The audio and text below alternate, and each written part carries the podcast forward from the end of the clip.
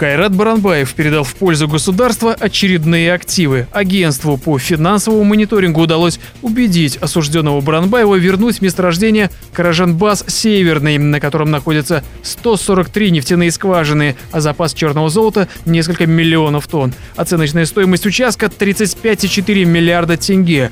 Помимо этого, Баранбаев передал газораспределительную компанию «Азия Газ Чунджа», стоимость которой оценивается 14 миллиардов тенге, а также большой завод, который занимается производством и ремонтом нефтегазового оборудования. На нем трудится 740 человек. За последнее время новости о том, что Баранбаев расстается со своими активами, появляются практически каждый день. Чуть ранее сообщалось о передаче государству его четырехзвездочного гостиничного комплекса в центре Астаны стоимостью порядка 1,4 миллиарда тенге. Здание ТРЦ в Золотом квадрате Алматы, а также компании, которая занимается арендой и управлением недвижимостью. Расстался Баранбаев и с сетью фитнес-клубов.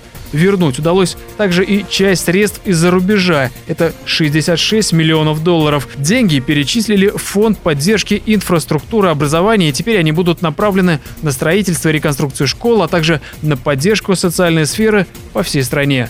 Скорее всего, новости о возвращении активов Баранбаева на баланс государства будут появляться и дальше. Во всяком случае, агентство по финансовому мониторингу заявило, что они продолжают работу с активами осужденного, ведут поиски капиталов в том числе и за рубежом.